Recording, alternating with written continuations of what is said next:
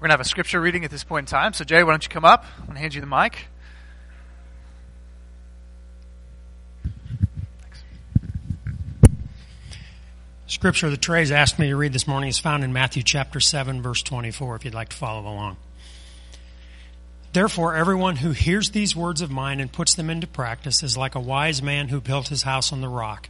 The rain came down, the streams rose, and the winds blew and beat against that house, yet it did not fall, because it had its foundation on the rock. But everyone who hears these words of mine and does not put them into practice is like a foolish man who built his house on sand. The rain came down, the streams rose, and the winds blew and beat against that house, and it fell with a great crash. When Jesus had finished saying these things, the crowds were amazed at his teaching, because he taught as one who had authority and not as their teachers of the law.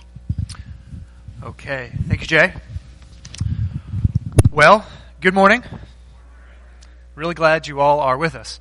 If you have your Bibles, why don't you grab them at this point in time? And if you don't have your own, there should be plenty of Bibles scattered in the pew backs in front of you.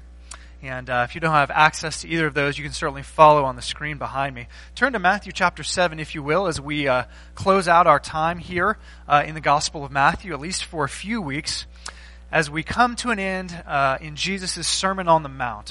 Matthew chapter 7, and we will be looking at the passage that Jay just read, starting in verse 24, working our way all the way through the end of the chapter, verses 24 through 29. In the 7th chapter of the Gospel of Matthew. I trust that you're there, close to it. Let's pray, and we'll dive right in. So if you would pray with me, church. Father, it is an incredible privilege for us to be here, to gather in your name, to worship your Son through the power of your Spirit. We pray that our worship would be well-pleasing to you, that the songs that we've sung would be songs that are true in our hearts and in our lives, and as we now turn to hear the very words of your Son, Jesus, as we learn about the type of foundation that we can build our life upon and the type of materials that we are building our life with, we pray that you would give us through your Spirit great insight. I pray that you would speak through your word and through me, and that all of us would have eyes to see and ears to hear and hearts that are soft towards you, that are willing to pursue obedience and joy. We ask it in the great and powerful name of Jesus. And God's people said together, amen. So I want to begin this morning by asking you a pretty simple question. I want to ask you a few questions about the house that you live in. So picture that, if you will, momentarily, the house that you live in. If I were to ask you to describe to me the house that you live in, most likely you would begin to talk about its location, right? Well, it's in town, or it's out in the country, or it's in the city, or it's in the suburb. You might tell me a little bit about its design. It's a ranch-style house. It's a two-story house. It's this or that. You might tell me a bit about its square footage. It's 1,200 square feet, or it's 2,200 square feet. You might tell me a bit about its exterior. It's green, or it's yellow, or it's brown. You might say it has a siding or brick, right? You might then tell me a little bit about the lot or the piece of land or property that it sits on. You might say, I've got 3 acres, or I've got a quarter of an acre, or whatnot. You might tell me it's a 2-bedroom house, it's a 3-bedroom house, it's a 4-bedroom house. You will likely describe these type of things if I were to ask you about the type of house that you live in.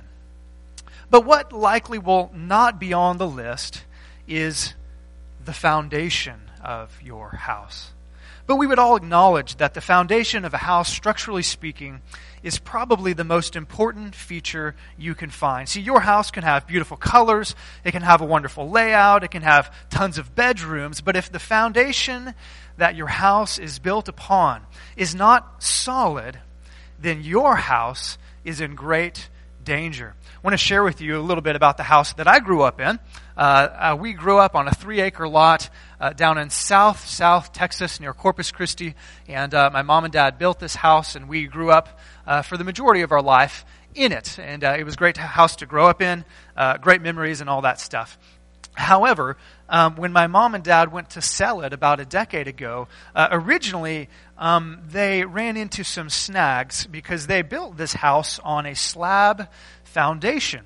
And down in South Texas, there is a heavy amount, I am told, of clay in the soil. And that apparently is not good for foundations down south. In fact, foundations often will move or will crack, causing homeowners, I am told, all sorts of fits. So that when my mom and dad went to try to sell their house, the initial home inspector came and looked at it and said, you know what, your foundation, I believe, has significantly shifted, causing one side of the house to be more elevated than the other. And the inspector recommended to my mom and dad that they have some rather expensive and challenging foundation repairs done to the slab of the house. Well, my mom and dad didn't like the sound of that, and so they got a second opinion. They decided to hire some sort of structural engineer. And that engineer determined that the inspector was wrong and that the foundation was solid, it was secure, there was no problems, and the house eventually sold, much to the happiness of my mom and dad. The point here is pretty simple.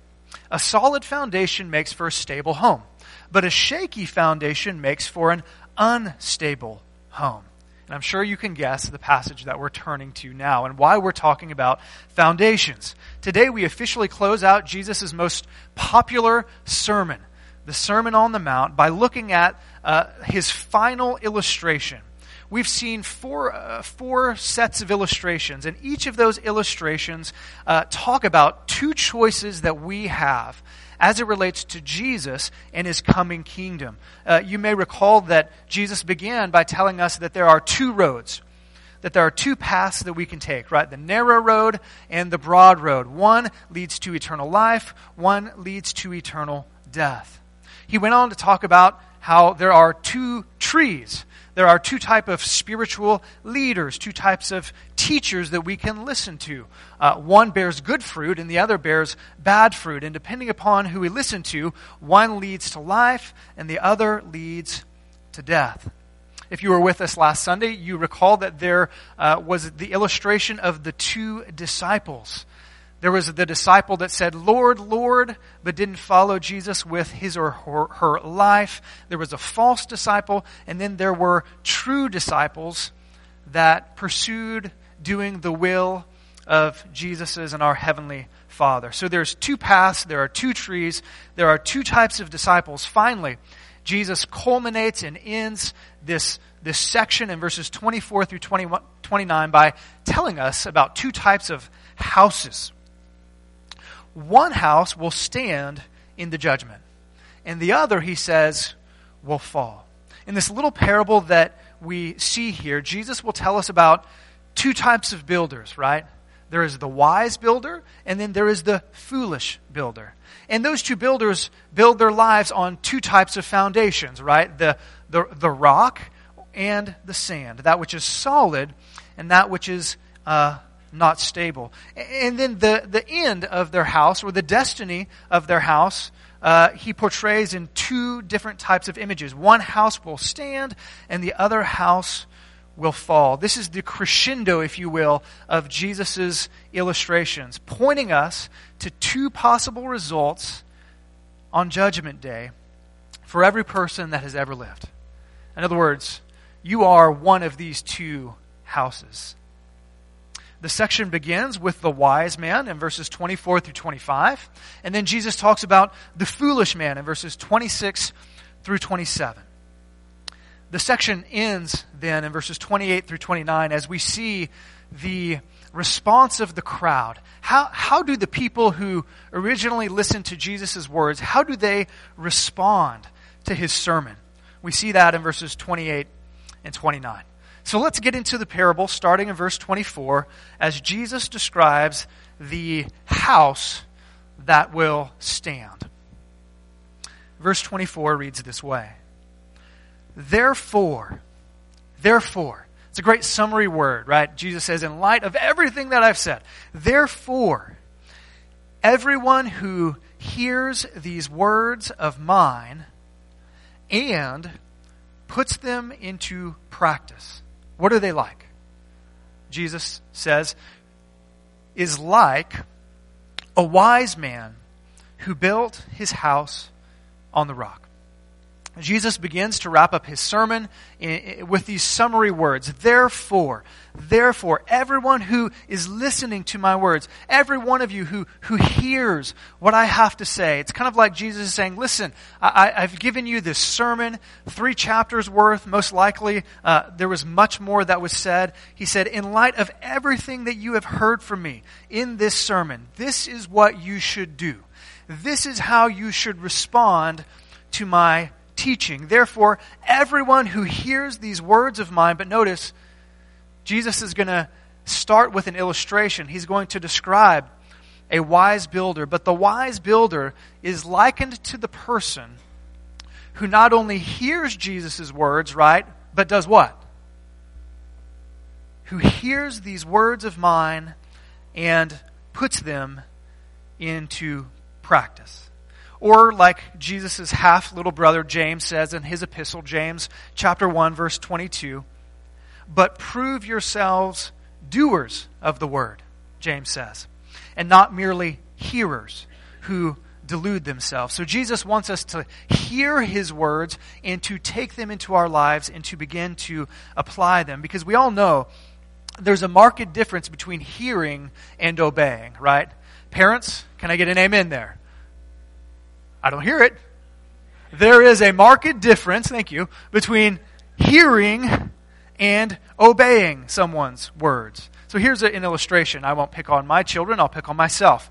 About every 6 months or so, because my insurance says you need to go to the dentist and get your teeth cleaned, I do that. And so I go to the dentist, and we have great dental hygienists, and I dread going there, not because my teeth are bad or they're going to do mean things to me. They're very kind to me. But I don't like going there because I know I'm going to get asked the same question. And it's a question that goes like this. So, Trey, your teeth look pretty good. You're brushing? Yeah, brush regularly. So how are you flossing your teeth regularly? That's the question. It's the dreaded question because if I were honest, which I am, I always say, no, I'm not. I don't floss regularly. They say, how often do you floss? Some of them might ask that. And I may say, you probably don't want to know because I'm ashamed to say how little I floss my teeth because I know, because they've told me so, that flossing my teeth is important. It's good for my gums and all that stuff. I hear them when they say it, but do I do it? I do not. There is a marked difference between hearing somebody's words and actually pursuing obedience. And Jesus says, listen, those of you who hear me, it's not enough to hear. I want you to begin to apply. And those of you who do listen and begin to apply my words, those people are like, he says, they are like a wise man, a wise person who builds their house upon the rock. It's a very simple illustration, is it not? Children can understand this. That's why there's the great song, right? The wise man, right? We teach our kids to sing this song. It's very easy to understand. It's a simple concept. The evidence of a good builder here is what they choose to build their foundation upon. And in this case, the wise builder, the good builder, builds his house upon that which is stable, something steady, that which is firm, a rock, the NIV translates it. Jesus is saying that the wise person who chooses to build their life upon him and upon his words builds their spiritual house and their eternity on solid ground. So let me ask a question. Who is the rock, or what is the rock that Jesus is describing here? He says, you're a wise builder. They build their spiritual house in their eternity, and they trust in something that is rock-like. Well, if we keep reading in the Gospel of Matthew, all the way to Matthew chapter 21, there in verse 42, Jesus refers to himself as a type of rock. In fact, he refers to himself there as a cornerstone, right? The pivotal rock upon which the foundation of the house was built. He says to his hearers there that are questioning them, have you never read in the Scriptures, the stone the builders rejected, referring to the religious leaders of Israel, the stone that the builders rejected has become the cornerstone. So who is that cornerstone? He is referring to himself. He is the cornerstone.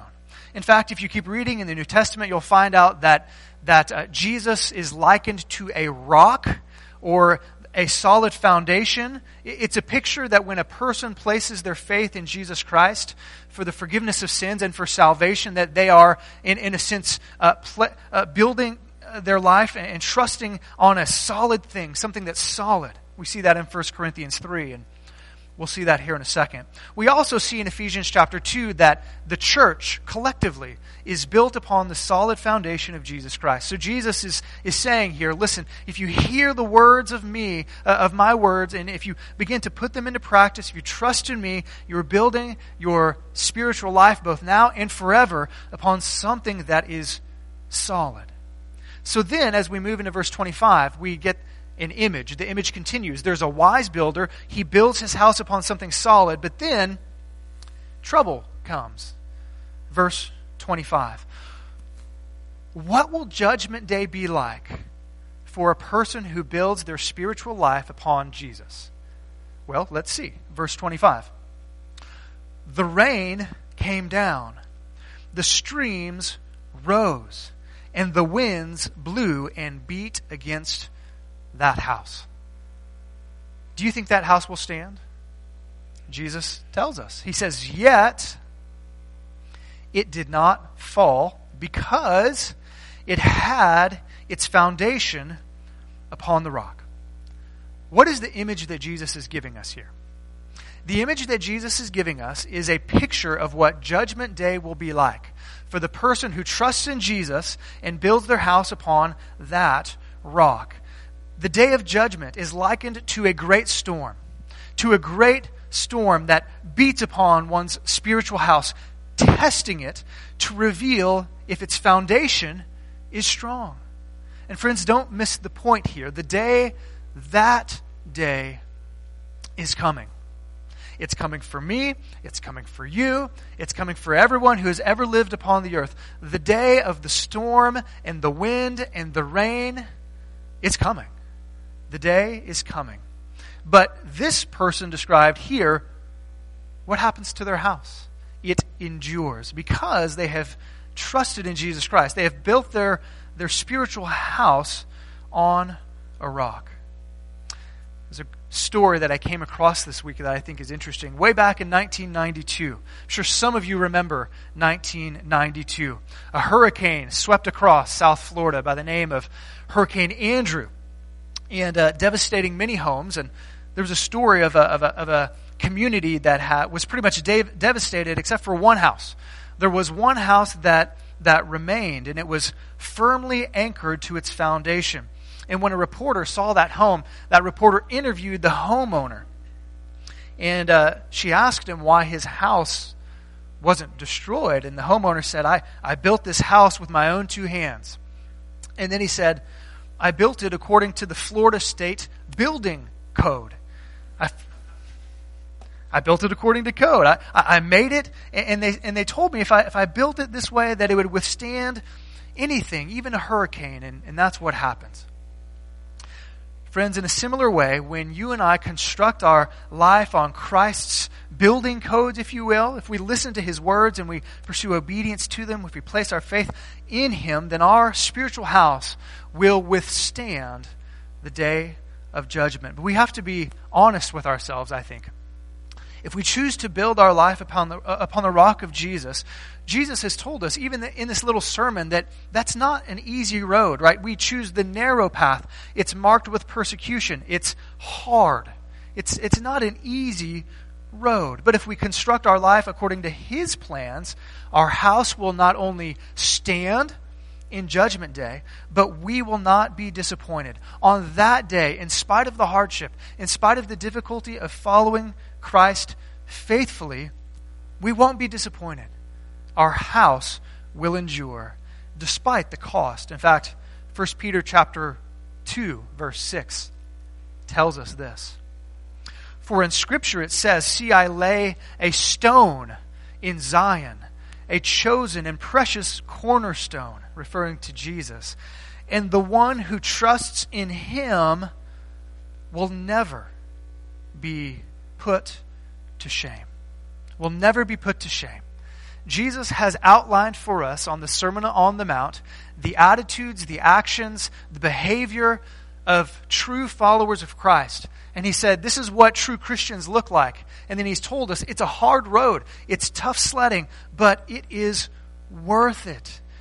You will not be put to shame if you build your spiritual house upon the rock of Jesus. If you're familiar with college football at all, there is a legendary coach who coached for the University of Alabama, and they called him the Bear, the great Paul Bear Bryant. Subsequently, do you know where he coached before Alabama? Illinois. I don't think so. Somebody else's alma mater. But he became famous at his own alma mater, Alabama, and the Bear was known for grueling practices. He was known for taking his players out into a harsh conditions for 2 days, for several weeks, and just beating them to a pulp, into the ground, really difficult. And I came across an article of one of his former players, and they were asking him about the 2 days, and he told a story of it was towards the end of summer football practice, right? The season was just about to get started, and they were beat down, bruised up, exhausted. And he speaks of the time when the coach called them together, and he said something like, "Men, gather round. Let me tell you something." He said something to the effect of, "Nobody in this country has been through what I put you through. Nobody has been pushed like you. Nobody has been hit like you. Nobody has been pushed to the limits like you. And men, let me tell you something. One of these days, those practice garbs that you're wearing, we're going to put them aside. And Saturday's going to come, and some team is going to come to the great Alabama Stadium, and we're going to beat them to a pulp." And then he ended his speech by saying something to the effect of, "Then, gentlemen, on that day, on the day of victory, all that hardship, all of those practices, it's all going to be worth it. It's all going to be worth it." I think that's what Jesus is saying to his followers. He's saying, friends, the Christian road is difficult. If you choose the narrow path, if you choose to listen to teachers with good fruit, if you're a disciple that pursues doing the will of my Father in heaven, if you build your house upon Jesus, it's going to be hard. But friends, in the end, your house will stand. There will be victory. See, for the Christian, it's all going to be worth it. For the disciple, the true disciple of Jesus, even the day of victory, even the day of judgment, for us will be like a day of victory. So, Jesus describes the house that stands in verses 24 and 25.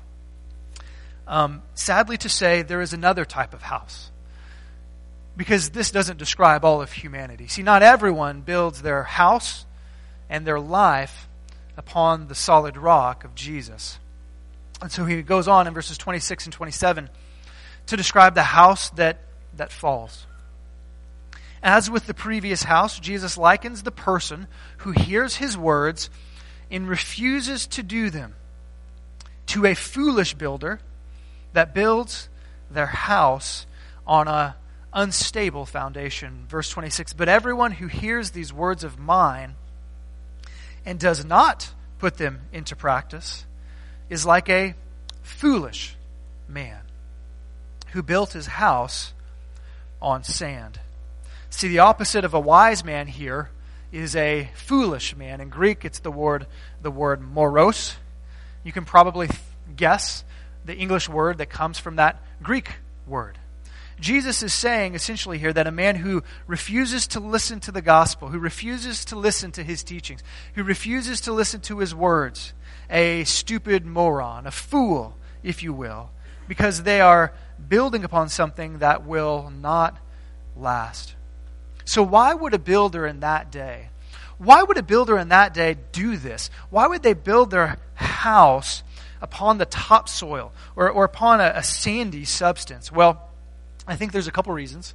First, it was simply easier to do that. It was simply easier than digging deeper to the bedrock, just kind of build on the top. Secondly, I think that person anticipated that the rains wouldn't come, and that the floods wouldn't rise, and that the wind would not beat upon his house. And as we think about it, I think those are two reasons why people refuse to listen to Jesus and his words and to trust in him as their Savior today.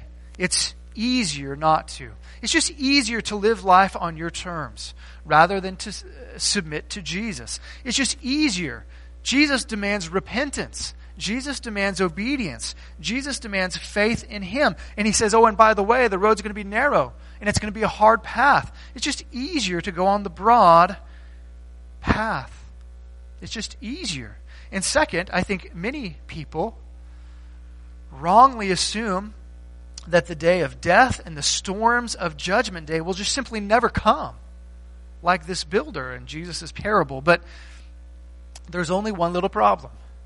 The Bible says that in the forecast, there are storms. Storms are lurking upon the horizon. Verse 27, the rain came down, the streams rose, and the winds blew and beat against that house. And what was its end? He tells us it fell with a great crash. See, in contrast, of course, to the previous home, when the winds of judgment begin to blow against this house that was built upon the shifting sands of anything, of humanism or self or philosophy or materialism or whatever it is that a person chooses to live their life for and to build their house upon, Jesus says that house will come crashing down with a crash that is great. In Greek, the word great is at the end of the sentence, emphasizing that it's not just a fall. It is a great fall. It is a horrible fall, emphasizing the point that if you reject Jesus and if you reject his words, that your eternity, if you will come crashing down upon you.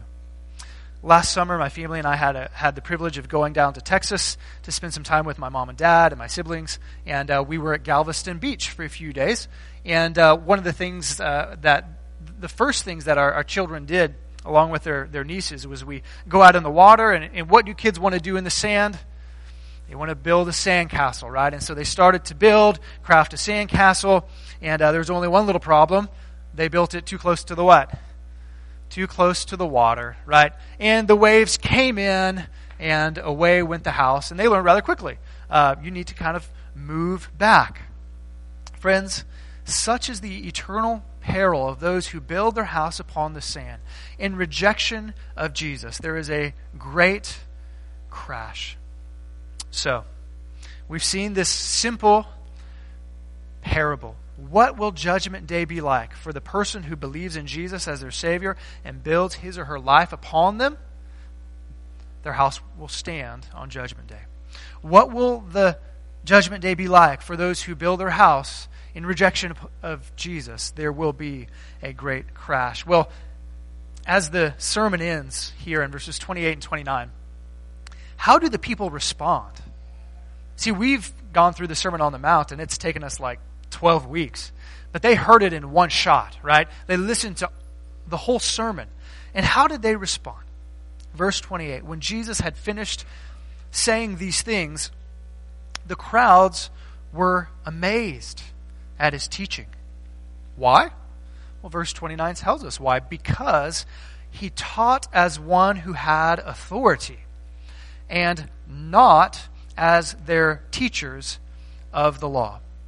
And so the crowds are sitting there, and Jesus finishes his sermon, and they're amazed. They're in awe of both what he taught and specifically here how he taught. Because unlike their teachers who simply cited other rabbis and other people's opinions of the law, Jesus claimed to be God's definitive, authoritative interpretation of the law. He claimed to speak as if he were God himself because that's what he was. He was God, and so they were amazed at this type of teaching. But friends, let me ask you a question. Can you be amazed at the person and work and teachings of Jesus and walk away from Jesus without trusting him as your Savior, without being like the wise builder who hears and listens and builds their spiritual house upon the rock? Yes, you can. They were amazed. They were like, wow, great sermon. They liked it on Facebook, right? It got all sorts of hits. This is a great sermon. This is a great guy. Wow, this is great.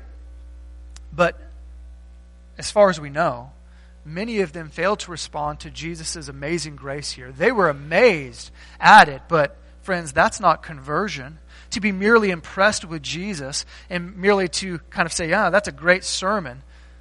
No, what is Jesus pressing for here in this last little parable? He wants a personal response, does he not? Dr. Darrell Bock from Dallas Seminary summarizes it this way. You can read it on the screen behind me. He says, so the sermon ends with a challenge not to ignore responding to Jesus and his teaching. Jesus is a figure who is not placing his teaching forward because it is a recommended way of life. He represents far more than that. His teaching, Bach writes, is a call to an allegiance that means the difference between life and death, between blessing and woe. Jesus, he says, is more than a prophet. Indeed, he's more than a prophet. He is indeed the very Son of God. And so Jesus, here in this illustration, presses his hearers. He presses you and I for a response. What are we going to do with him? What are we going to do with his words? So the crowds were amazed at his teachings. What about you? We've been at it for about 12 weeks. What about you? How will you respond to Jesus' words? Let's begin to think about our response here by asking a couple questions. Number one, how will you respond to this little parable? Because first and foremost, Jesus wants us to respond to this little parable about two types of builders and two types of houses and two types of eternal destinies. He wants us to hear that and to internalize it. And so what really the question becomes, which house is ours? Because really there is no option C. You're building your spiritual house and your eternity rests upon the rock, the foundation, which is Jesus, or it doesn't. Your house will stand on Judgment Day or it will fall. All of us. So we have to ask, which house are we like? Which house are we building? Which builder are we? Are we a wise builder? We've trusted in Jesus. Or are we a foolish builder that builds our life upon anything else other than Jesus and his words? Which house is yours, my friend? I don't want your spiritual house to be like the foolish builder. I don't want that for you. I don't want that for me. And so Jesus presses us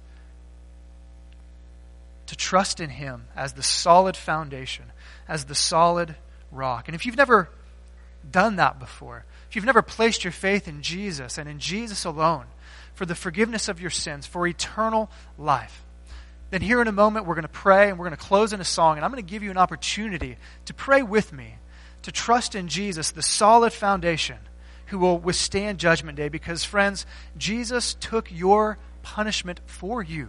He took the winds and the waves of the holy wrath of God for you on the cross so that you don't have to. And if you simply build your house upon that foundation, you will withstand the Judgment Day. So how will we respond to this parable? Second, how will we respond to the Sermon on the Mount? Friends, maybe you are here today, and I'm hoping it's the vast majority of you, and you know that you have built your house upon Jesus the bedrock. You know that you're a Christian. You know that on Judgment Day you will withstand the wrath of God because Jesus took it for you. Your spiritual house will stand. Praise God for that. I pray that that is all of us. And so there is a question then that we need to consider. The type of foundation that you are building your house upon, if you are a Christian, is settled, right? That solid rock is Jesus Christ. You're building upon him. It's settled and it's done for. But friends, the wise builder didn't just lay a foundation, did he? What did he build? He built a house, right? And friends, it's an interesting image. We as Christians are building a house with our life. Paul tells us as much in 1 Corinthians chapter 3. And he wants us to know, what type of house are we building? The foundation is Jesus, yes, but we are building a spiritual house. What type of building material are you using to build the rest of your spiritual house with? In fact, in 1 Corinthians 3, it should be on the screen behind me, verses 11 through 15, Paul speaks of judgment day as well, a judgment day for a Christian that we will undergo, not for our salvation. Friends, our trust is in the solid rock of Jesus. But there will be a day in which Jesus will reward us for the type of spiritual house that we have built as Christians. Notice verse 11. For no one can lay any foundation other than the one already laid, which is Jesus Christ. Right? You're a Christian. Your foundation is built. There it is. It's laid. Verse 11. Verse 12. If anyone builds on this foundation using gold, silver, costly stones. Let's just pause there. If you're a Christian and you want to build a nice spiritual house that will be rewarded one day, what kind of materials do you want to build with? You want to build with gold? That sounds good. You want to build with silver? Sounds pretty good. You want to build with costly stones? Yeah. Do you want to build with wood? You want to build with hay? You want to build your house with straw? Like the little pig brother? That's not going to withstand the big bad wolf coming, right? That's not going to withstand judgment day. Notice verse 13. Their work will be shown for what it is, because the day will bring it to light. It will be revealed with fire, and the fire will test the quality of each person's work. If what he has been building survives, the builder will receive a what? A reward. If it is burned up, the builder will suffer loss, but yet will be saved eternally, even though only as one escaping through the fire. So Christian, you have laid your foundation on Jesus Christ. It's solid. It's secure. Your eternity is set. But we have to ask ourselves, what's the rest of your house look like? Is it straw? Is it lived for yourself, for your own purposes, for your own pleasures? Is it a life of disobedience to God? What are you building? What kind of material are you using? Are you using gold and silver, pursuing obedience to God to build a house that matters? On Judgment Day, Paul says that fire will reveal that. So friends, on that day, some of us will end up having rather nice houses that will survive the fire, and we will be richly rewarded as a follower of the King. But some of us, and I pray it's not many of us, there will be the fire of judgment, and if we have lived our lives for ourselves, if we have lived our lives pursuing sin, not really caring about the things of the Lord very much, those things will be burned. And yes, we will enter into eternity with the solid foundation of Jesus, but as through fire, right? And all that we have lived our life for, if it wasn't for the kingdom of God, will be burned into chaff in a moment, just like that. So Christian, what kind of house are you building? What kind of house are you building? So, a few weeks ago, I think it was maybe 2 or 3 weeks ago, it was a Friday night, I remember that, and there were storms rolling into the area. You remember what I'm talking about if you live here in Cissna? There were storms rolling into the area. And about maybe 5 o'clock or so, we were, at least here in Cissna, under a tornado warning. And my phone went off, like maybe yours did, and I grabbed it, and it said something to the effect of, tornado warning or tornado spotted. Seek shelter immediately. And so I said, come on, guys, let's go across the street. Our neighbors have a basement. We don't. And so I said, let's go. And we're walking across the street, and lo and behold, I hear a siren throughout town, right? And the siren is going off. A tornado has been spotted or something to that effect. And so we're like, here we go, right? Let's go. And for the next 45 minutes or so, we rode out the storms. And thankfully, at least here in Cissna, as far as I know, there were no tornadoes. But it's kind of nice to get a warning, isn't it? It's really nice when there is an imminent danger ahead for our phones to go off and for a siren to blaze. It's good to have a warning, isn't it? Friends, Jesus in this last parable is giving us a warning. It's a storm warning about the day of judgment. There is a great storm on the horizon of every person. And so we can't say that we haven't been warned. We can't say that we didn't know. The question then becomes, number one, will your spiritual house stand the storm? Will it stand on the day of judgment or will it not? And then secondly, if it will, and you're a Christian, will it stand the fire? What are you living your life for? What kind of spiritual house are you building? Let's pray now, and we'll close by singing about Christ, our cornerstone. Let's pray together.